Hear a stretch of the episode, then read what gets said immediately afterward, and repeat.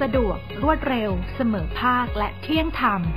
ท่านกำลังอยู่ในรายการ สารแรงงานกลางวันนี้ สวัสดีค่ะท่านผู้ฟังที่เคารพค่ะ สารแรงงานกลางวันนี้ ท่านอาจารย์พงษ์รัตน์เครือกลิ่น ท่านอธิบดีผู้พิพากษาสารแรงงานกลาง ก็กลับมาพบมาสนทนากับท่านผู้ฟังผ่านทางซีจีพอดแคสต์ของสำนักงงานสารยุติธรรมนะคะ ซึ่งวันนี้ ท่านอธิบดีผู้พิพากษาสารแรงงานกลางก็คงจะมีเรื่องที่เราได้ทิ้งท้ายกันเอาไว้เมื่อตอนที่แล้วนะคะ เกี่ยวกับกฎหมายแรงงานกับการเกษียณอายุมาสนทนากันค่ะ สวัสดีค่ะท่านอาจารย์พงษ์รัตน์ค่ะ ครับ สวัสดีครับค่ะ ก็เป็นเรื่องที่น่าติดตามไม่ว่าจะ เป็น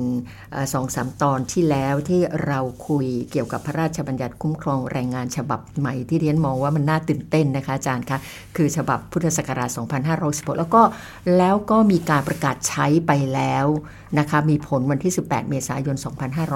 2566 ในเรื่องของการทำงานนอกสถานประกอบการ ก่อนที่จะไปในเรื่องของ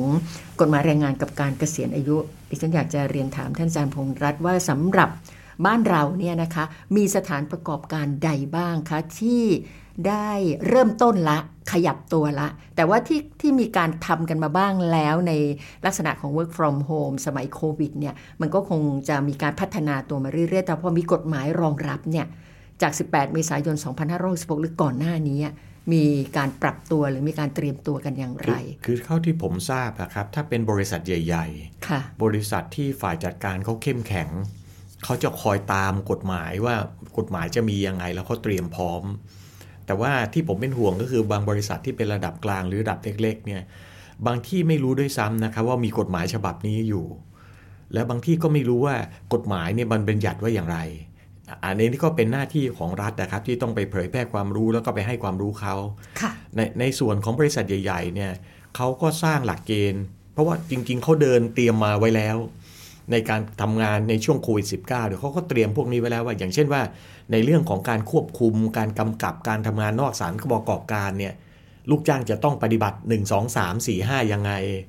ในเรื่องของออกระเบียบข้อบังคับของเขามาพร้อมเขามีแนวปฏิบัติของเขาครับ การการที่จะรับผิดชอบในเรื่องของค่าอินเทอร์เน็ต ค่าน้ำค่าไฟ จะจัดยังไงนะครับอย่างที่ผมคุยไปเมื่อคราวที่แล้วว่าเขาก็จัดเป็นสวัสดิการ แล้วก็ให้ลูกจ้างเลือก กลุ่มไหนที่ทำงานที่บ้านก็เอาเงินก้อนนี้ไปใช้ส่วนนี้ได้ ไปใช้เป็นค่าน้ำค่าไฟค่าอินเทอร์เน็ต กลุ่มไหนไม่ได้ทำงานที่บ้านก็ไปใช้อย่างอื่นนะฮะก็จะเกิดการเสมอภาคไม่ไม่ไม่ลักลั่นกัน แต่ว่ามันก็เหมือนกับไอ้ตัวพรบคุ้มครองข้อมูลส่วนบุคคลนะครับ ที่ตอนแรกออกมาแรก ๆ ก็งงกันตึ๊บเลยฮะ PDPA เนี่ยฝ่ายจัดการก็ปวดหัว บริษัทไหนตั้งหลักได้ก่อนก็เรียบร้อยก่อนอันนี้ก็เป็นช่วงเปลี่ยนผ่านนะครับ ไม่ว่ากันเพียงแต่ว่าฝ่ายจัดการก็ต้องเริ่มตระหนักก่อนว่ามันมีกฎหมายแล้วนะ แล้วก็ต้องเตรียมพร้อมต้องดำเนินการให้ถูกต้อง ค่ะก็ก็เชื่อนะคะว่า เป็นจำนวนมากเลยค่ะ ที่ไม่ที่ไม่ทราบว่าเรามีกฎหมายฉบับนี้แล้ว ท่านอาจารย์พงษ์รัฐพูดถึงทางฝ่ายรัฐว่าคงจะต้องเพิ่มช่องทางในการเผยแพร่ประชาสัมพันธ์ความรู้นี้ก็คงจะต้องเรียนท่านผู้ฟังนะคะว่าขอให้ติดตาม COJ Podcast ต่อไปนะคะะมันก็เป็นช่องทางหนึ่งที่สำนักงงานสารยุติธรรมกับสารแรงงานกลางเนี่ยจะได้ช่วยกันเผยแพร่ในเรื่องของกฎหมายแรงงานแล้วโดยเฉพาะกฎหมายแรงงานฉบับล่าสุดในมาตรา 23 ทับหนึ่ง วรรคหนึ่งถึงวรรคสี่นะคะ แล้วก็ทาง COG Podcast ก็คงจะได้รับความกรุณาจากท่านอาจารย์ พงรัตน์เครือกลิ่นไปเรื่อยๆนะคะ ที่คอยจะมาทยอยให้ความรู้กฎหมายแรงงาน ซึ่งอยากจะให้ท่านผู้ฟังคอยสดับตรับฟังแล้วก็ติดตาม แล้วมีคำถามก็สามารถถามเข้ามาได้นะคะ ท่านอาจารย์ก็พร้อมที่จะตอบทุกคำถามค่ะ ท่านอาจารย์คะ เมื่อกี้เราก็ทิ้งค้างกันถึงเรื่องของการเกษียณอายุ มันมีปัญหา มีจุดแข็งจุดอ่อนอะไรบ้างคะ กับเรื่องของการเกษียณอายุจะกับกฎหมายที่ผ่านมาค่ะครับ เราต้องยอมรับว่าเกษียณเนี่ยเป็นปัญหาสำคัญของโลกเลยนะครับขณะปัจจุขณะนี้ ถ้าท่านผู้ฟังได้ฟังข่าวขณะนี้มีการประท้วงใหญ่ในฝรั่งเศส ประท้วงแบบ ใหญ่มากเลยครับ เกี่ยวกับเรื่องระบบบำนาญของคนที่เกษียณเขาเขาไม่ต้องการให้เพิ่มอายุหรอคะอาจารย์คือประเด็นคืออย่างนี้ครับ คือก็เหมือนกับเรื่องทั่วไป คือเราจะมีการกำหนดอายุเกษียณและได้รับบำนาญแต่คราวนี้ปัญหาคือคนเนี่ยมีอายุยืนมากขึ้นเพราะฉะนั้นการจ่ายเงินบำนาญเนี่ยมันจะใช้เงินมากขึ้น แล้วถ้าเกิดว่าไม่ขยายอายุเกษียณไปเนี่ยเพิ่เพอบำนาญจะติดลบฮะคำว่าติดลบก็คือ ยังไม่เสียชีวิตแต่ไม่มีตังจ่าย เว้นในเชิงโครงสร้างเนี่ยรัฐบาลเขาก็มองว่าจะต้องมีการปรับปรุงระบบบำนาญนะให้มันยาวขึ้นนั่นหมายก็ลูกจ้างก็ต้องทำงานนานขึ้นสะสมเงิน เพื่อจะเอาไปเอาไปได้รับประโยชน์ คราวนี้ในมุมของพนักงานกับลูกจ้างเนี่ยเขามองว่าเขาเขาสะสมมาเรียบร้อยแล้วไงเขาถึงเวลาที่เขาจะได้รับเงินนี้มาใช้แล้ว แล้วทำไมจะไปขยายโอกาส เหมือนเขากำลังจะเดินถึงเส้นชัยแล้วเนี่ยไปขยับเส้นชัยออกไปอีกเนี่ย นะเขาก็เสียหายเขาก็เสียประโยชน์ มันก็เลยเกิดการประทะกันในแง่ของความคิดระหว่างฝ่ายจัดการฝ่ายรัฐเนี่ยนะฮะกับกับฝ่ายทางสาภาพแรงงานกับคนงาน ก็เลยเกิดประท้วง ซึ่งปัญหานี้เป็นปัญหาใหญ่ของสังคมโลกนะครับ แล้วไม่หลีกพ้นแม้แต่ประเทศไทยนะครับค่ะประเทศไทยเนี่ยนะครับประเทศไทยเนี่ยหนึ่งเราเป็นสังคมชราภาพเรียบร้อยแล้ว แล้วเราก็จะเป็นชราภาพที่มีสัดส่วนของคนสูงอายุมากขึ้นเรื่อยๆ ประกอบกับความทันสมัยของเทคโนโลยีนะครับและการดูแลด้านสาธารณสุขเนี่ยมันทำให้คนมีอายุยืนขึ้น นั่นหมายก็ว่าการได้รับสิทธิประโยชน์ในแง่บำนาญมันก็จะนานขึ้น ในทางตรงข้าม คนที่เข้าสู่ระบบแรงงานมันกลับน้อยลงนะคนเกิดน้อยลงแรงงานน้อยลง เพราะฉะนั้นคนที่จะมาใส่เงินเข้าไปในกองเนี่ยมันก็น้อยลง แต่คนที่ใช้เงินจากกองเนี่ยเพิ่มมากขึ้นมันอยู่นานขึ้น เพราะนั้นปัญหาคือจะจ่ายกันไปหมุนเงินกันไปได้พักหนึ่งมันจะเกิดกรณีเกิดช็อกก็คือไม่มีเงินจ่าย คราวนี้แหละครับ ความโกราหนจะเกิดขึ้น กฎหมายเป็นปรากฏการณ์สังคม เมื่อสังคมเป็นสังคมชราภาพ กฎหมายแรงงานก็ต้องมีบทบัญญัติเกี่ยวกับเรื่องการเกษียณผมอธิบายง่าย ๆ ว่า ภายใต้ความคิดของกฎหมายคุ้มครองแรงงานเนี่ยเราจะมีกเกษียณปัจจุบันอยู่3กเกษียณ ได้แก่เกษียณบังคับ กเกษียณสมัครใจและกเกษียณตัวเอง อธิบายง่าย ๆนะครับกเกษียณบังคับเนี่ยเป็น mandatory retirement เนี่ยจะเป็นกรณีที่นายจ้างลูกจ้างกำหนดอายุกเกษียณไว้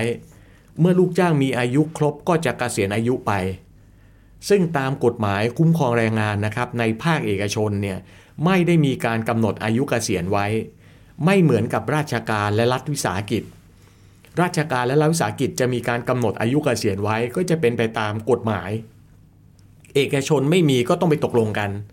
ก็ในทางปฏิบัติก็ตกลงเช่นเกษียณอายุที่เมื่ออายุครบ 50 ปี 55 60 หรือ 65 เป็นต้น เมื่อลูกจ้างเดินมานะครับทำงานมาจนอายุครบ แล้วนายจ้างไม่ได้ต่อเกษียณนะตามกฎหมายเนี่ยก็จะมีมาตรา 118 ทับ1วรรคหนึ่งบอกว่าการเกษียณอายุตามที่นายจ้างลูกจ้าง ตกลงกันไว้เมื่อกี้เนี่ยให้ถือเป็นการเลิกจ้างตามมาตรา 118วรรคสองด้วย พูดง่ายๆก็คือเกษียณบังคับเนี่ยนายจ้างไม่ต่อเกษียณ ลูกจ้างก็มีสิทธิ์ได้รับค่าชดเชยตามกฎหมาย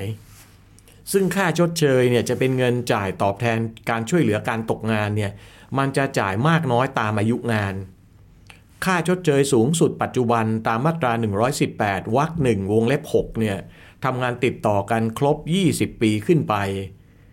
ลูกจ้างจะมีสิทธิ์ได้รับค่าชดเชย ไม่น้อยกว่าค่าจ้างอัตราสุดท้ายเนี่ย400 วันค่ะอันนี้คือเกษียณที่ทั่ว ๆ ไป ซึ่งเราก็ปฏิบัติกันอยู่แล้วครับ พนักงานก็รู้นายจ้างก็รู้ ปีนี้ทำบัตเจ็ตไว้เลยว่าพนักงานจะเกษียณกี่คน จะต้องจ่ายค่าชดเชยเท่าไหร่ เพราะค่าชดเชยตามกฎหมายเนี่ยต้องจ่ายทันทีในวันที่เลิกจ้างนะครับ ถามว่าถ้าไม่จ่ายล่ะ ต้องเสียดอกเบี้ยระหว่างผิดนัดในอัตราร้อยละสิบห้าต่อปี ตามมาตรา9วรรคหนึ่งพรบคุ้มนะครับเพราะฉะนั้นฝ่ายจัดการเขาจะรู้ฮะเขาจะเตรียมเงินไว้จ่าย อันนี้ก็คือการคุ้มครองเกษียณแบบแรกดั้งเดิมที่เราทำกันมา อีกแบบหนึ่งก็คือการเกษียณโดยสมัครใจ เราเรียก voluntary retirement voluntary ก็คือแล้วแต่สมัครใจ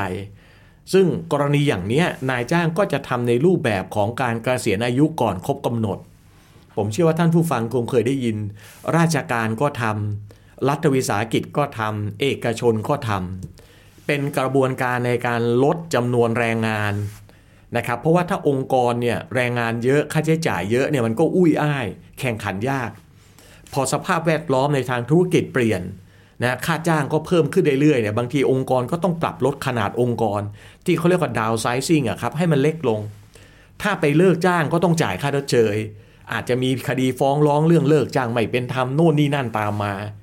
แต่ถ้าเกิดว่าใช้กระบวนการตกลงเลิกสัญญากันด้วยรูปแบบของการเกษียณอายุก่อนครบกำหนดเนี่ยจบแล้วมันจบเลยไม่ต้องไปฟ้องร้องกันอีกนั้นนายจ้างบางรายก็จะจัดโครงการเกษียณอายุก่อนครบกำหนด มีการจัดสรรงบประมาณมา มีการมองถึงกลุ่มเป้าหมายว่ากลุ่มเป้าหมายอยู่ที่ไหน เช่นอยู่ที่พนักงานอายุ 55 ปีขึ้นไป นะฮะมีอยู่ในกระบวนการผลิตอย่างเงี้ยเขาก็จะโฟกัสไปที่กลุ่มนี้ แล้วก็ทำโครงการขึ้นมานะครับเขาก็เรียกชื่อให้มันดูดีๆครับ เช่น โครงการร่วมใจจากโครงการจับมือทองคำนะฮะจับมือแลกเงินเนี่ยฮะก็เป็นโครงการที่จูงใจว่ามาซี่มาซี่มารับเงินก้อนหนึ่งแล้วออกไปก่อนดีไหมเลยทำให้หลาย ๆ คนอยากจะรับเงินก้อนนี้ใช่ครับอยากจะรับแล้วมันโครงการทองคำมันวินวินนะฮะเพราะว่านายจ้างก็ลด เอาสามารถเอาค่าจ้างของพนักงานกลุ่มนี้ไปจ้างลูกจ้างใหม่ได้อาจจะราคาถูกกว่ามีประสิทธิภาพประสิทธิผลพอๆกันหรือมากกว่า เห็นไหมลูกจ้างเองก็ดีโอเค ลูกจ้างก็รู้สึกว่าตัวเองได้ตังค์มาก้อนหนึ่งแล้วได้พักผ่อนค่ะใช่ครับใช่ครับเพราะบางคนก็อาจจะมีปัญหาด้านสุขภาพ ด้านครอบครัวนะครับนะเขาก็อยากได้เงินสักก้อนหนึ่งอย่างนี้ก็เป็นเรื่องการเกษียณอายุก่อนครบกำหนด คือจำได้ว่าเรื่องนี้ น่าจะจุดเริ่มต้นหรือเป็นที่ฮือฮาช่วงที่ฟองสบู่แตกปี 2540 นะคะอาจารย์ ช่วงนั้นเป็นช่วงที่เราจะเห็นสถานประกอบการเป็นจำนวนมากมายที่จัดโครงการร่วมใจจากแบบนี้แล้วก็เหมือนกับว่าแพร่มาถึงหน่วยราชการด้วยนะคะก็จะมีเรื่องของการให้เกษียณอายุก่อนกำหนด ทีนี้มาถึงเรื่องของการเกษียณตัวเองนะคะอาจารย์ครับจะต้องต้องขอขยายอีกนิดนึงนะครับว่า กรณีเกษียณอายุโดยสมัครใจเนี่ยไม่มีการจ่ายค่าชดเชยนะครับค่ะ นายจ้างลูกจ้างต้องเข้าใจว่าลูกจ้างไม่ใช่ไปเข้าใจผิดว่า รับเงินจากการเกษียณอายุก่อนครบกำหนดแล้ว โดยสมัครใจแล้วเนี่ยแล้วยังมีสิทธิ์ได้รับค่าชดเชยเนี่ยไม่ได้แล้วไม่ใช่เรื่องของการเลิกจ้างถูกต้องครับ เพราะมันมีคดีที่เกิดขึ้นในศาลแรงงานนะครับนะศาลแรงงานเคยมีคดีว่าได้รับเงินจากการร่วมเกษียณอายุสมัครใจ แล้วยังมาฟ้องค่าชดเชยอีก ไปเสียเวลาเสียค่าทนายความเปล่าๆนะครับ ถ้าไม่อยากได้ถ้าอยากได้ค่าชดเชย ต้องให้เขาเลิกจ้าง ไปเข้าร่วมโครงการเกษียณอายุโดยสมัครใจจะไม่ได้ค่าชดเชย อันนี้ต้องต้องตั้งข้อสังเกตไว้นะครับ ส่วนกรณีที่ 3 คือการเกษียณอายุตัวเองเนี่ยมันจะมีบทบัญญัติไว้ในมาตรา 118 ทับ1วรรคสองกฎหมายเนี่ยแก้ไขนะฉบับ 6 ปี 2560นะเป็นการแก้พรบคุ้มครองแรงงานเนี่ยปี 2560 เขาเพิ่มเรื่องเกษียณอายุตัวเองนะครับ โดยกฎหมายเนี่ย เขาบอกว่าเขียนอย่างนี้นะครับว่าในกรณีที่ไม่ได้มีการตกลงหรือกำหนดอายุกเกษียณไว้ หรือตกลงหรือกำหนดอายุกเกษียณไว้เกินกว่า 60 ปี ลูกจ้างที่มีอายุครบ 60 ปีขึ้นไป มีสิทธิแสดงเจตนาเกษียณอายุได้ โดยแสดงเจตนาต่อนายจ้าง และให้มีผลเมื่อครบ 30 วัน นับแต่วันแสดงเจตนา และให้นายจ้างจ่ายค่าชดเชย ให้แก่ลูกจ้างที่เกษียณอายุนั้นตามมาตรา 118วรรคหนึ่งบทบัญญัตินี้เขียนเพื่ออุดช่องว่าง ในกรณีที่นายจ้างลูกจ้างไม่ได้กำหนดอายุเกษียณ เพราะกฎหมายไม่กำหนด อาจจะเกิดบริษัทที่ลืม หลงลืมไม่ได้กำหนดว่าจะเกษียณ ลูกจ้างก็จะเสียเปรียบถูกไหมฮะ ไม่มีโอกาสเกษียณเลย หรือกำหนดอายุเกษียณไว้เกินกว่า 60 ปี อันนี้มีจริงนะครับ เพราะเทรนด์ก็คือเขาจะขยายอายุเกษียณไปเรื่อยๆ อันนี้โลกมันบอกเราอยู่แล้วฝรั่งเศสที่หึมหึมกันอยู่เนี่ยก็เป็นแบบนี้ เพราะฉะนั้นเดี๋ยวนี้บริษัทบางบริษัทผมเห็นเกษียณ 65 แล้วนะครับ อีกหน่อย 70 ก็เกษียณแบบแบบข้าราชการตุลาการได้นะครับ เพราะว่าคนยังแข็งแรงอยู่ทายาทที่จะสร้างความชำนาญความต่อเนื่องไม่มี ก็อยากจะใช้บริการของลูกจ้างคนนั้นต่อไป ลูกจ้างเองก็มีรายได้มีงานทำมีสังคม นายจ้างก็ได้ประโยชน์จากประสบการณ์ความรู้เขาวินวินเห็นไหมครับงั้นโอกาสในการขยาย ถ้าเกิดขยายไป 70 80 90เนี่ยลูกจ้างบางคนบอกรอไม่ไหวตายก่อน อย่างนี้เสียประโยชน์เลยถูกไหมครับ กฎหมายก็เลยอุดช่องว่างนี้บอกว่า ถ้าไม่ได้กำหนดอายุกเกษียณไว้ก็ดี หรือกำหนดอายุกเกษียณไว้เกินกว่า 60 ปีก็ดี ลูกจ้างที่มีอายุครบ 60 ปีบริบูรณ์เนี่ยสามารถแสดงเจตนาเป็นหนังสือเนี่ยนะแสดงเจตนาเนี่ย นะฮะขอเกษียณอายุก่อนครบกำหนดได้ แล้วก็ให้นายจ้างนะ่ะจ่ายค่าชดเชยเสมือนหนึ่งเกษียณบังคับอะคือถูกเลิกจ้างได้ค่าชดเชยเท่าไหร่เกษียณตนเองก็ได้ค่าชดเชยเท่านั้น ค่ะ ยังไม่มีคดีมาสู่ศาลเลยใช่ไหมคะอาจารย์อ๋อเริ่มมีแล้วครับ เริ่มมีแล้วครับ เริ่มมีแล้วก็คือกรณีที่พนักงานเนี่ยเขาหกสิบแล้วเขาขอเกษียณแล้วแล้วคดีนี้ก็ ก็สู้กันสนุกมากคือ นายจ้างก็สู้ว่ามาตรา 118 นะฮะทับหนึ่งเนี่ยวรรคสองเนี่ยขัดต่อรัฐธรรมนูญ แล้วขอให้ส่งให้สารรัฐธรรมนูญวินิจฉัยนั้นเลยเหรอคะใช่ครับนะเป็นเป็นเรื่องเป็นราวกันอยู่เนี่ยครับก็อยู่ที่ว่าสารรัฐธรรมนูญจะวินิจฉัยไหมเพราะตอนนี้ยังไม่ไม่ทราบผลอยู่ในกระบวนการว่าจะส่งหรือไม่ส่งอ๋อค่ะนะฮะแต่แต่ว่ามันเป็นข้อกฎหมายที่น่าสนใจและและผมว่าเรื่องแบบนี้จะมีมากขึ้นอย่างที่ผมเรียนท่านผู้ฟังนะครับว่าสังคมมันเกษียณแล้วเพราะฉะนั้นคนเกษียณก็จะเป็นกลุ่มหนึ่งที่จะเกิดข้อพิพาทนะ ถ้าสารรัฐธรรมนูญถ้าถ้าเกิดมีการส่ง แล้วสารรัฐธรรมนูญวินิจฉัยมาเมื่อไหร่มันก็จะเป็นบรรทัดฐานนะคะอาจารย์ก็จะทำให้คดีต่อไปหรืออาจจะคดีอาจจะลดน้อยลงก็ได้ เนื่องจากว่ามีแนว วันนี้เวลาหมดค่ะ ยังมีเรื่องที่เราจะต้องคุยกันต่อแล้วก็น่าสนใจ แล้วที่ฉันเชื่อว่าถ้าเผื่อว่าท่านผู้ฟังฟังแล้วอาจจะมีคำถามนะคะ อย่าลืมว่าส่งเข้ามาทางสำนักงานสารยุติธรรมกองสารนิเทศและประชาสัมพันธ์ นะคะส่งเข้ามาได้นะคะคำถามก็ยินดีที่จะส่งผ่านมาที่สารแรงงานกลาง แล้วท่านอาจารย์พงรัตน์ก็จะค่อยๆ ทยอยตอบให้ช่วงท้ายๆรายการนะคะ วันนี้สารแรงงานกลางกับท่านอธิบดีผู้พิพากษาสารแรงงานกลางท่านอาจารย์พงรัตน์คลือกลิ่นลาไปก่อนนะคะ สวัสดีค่ะ สวัสดีครับ ท่านสามารถรับฟัง COJ Podcast ทางสื่อออนไลน์ ไม่ว่าจะเป็น YouTube COJ Channel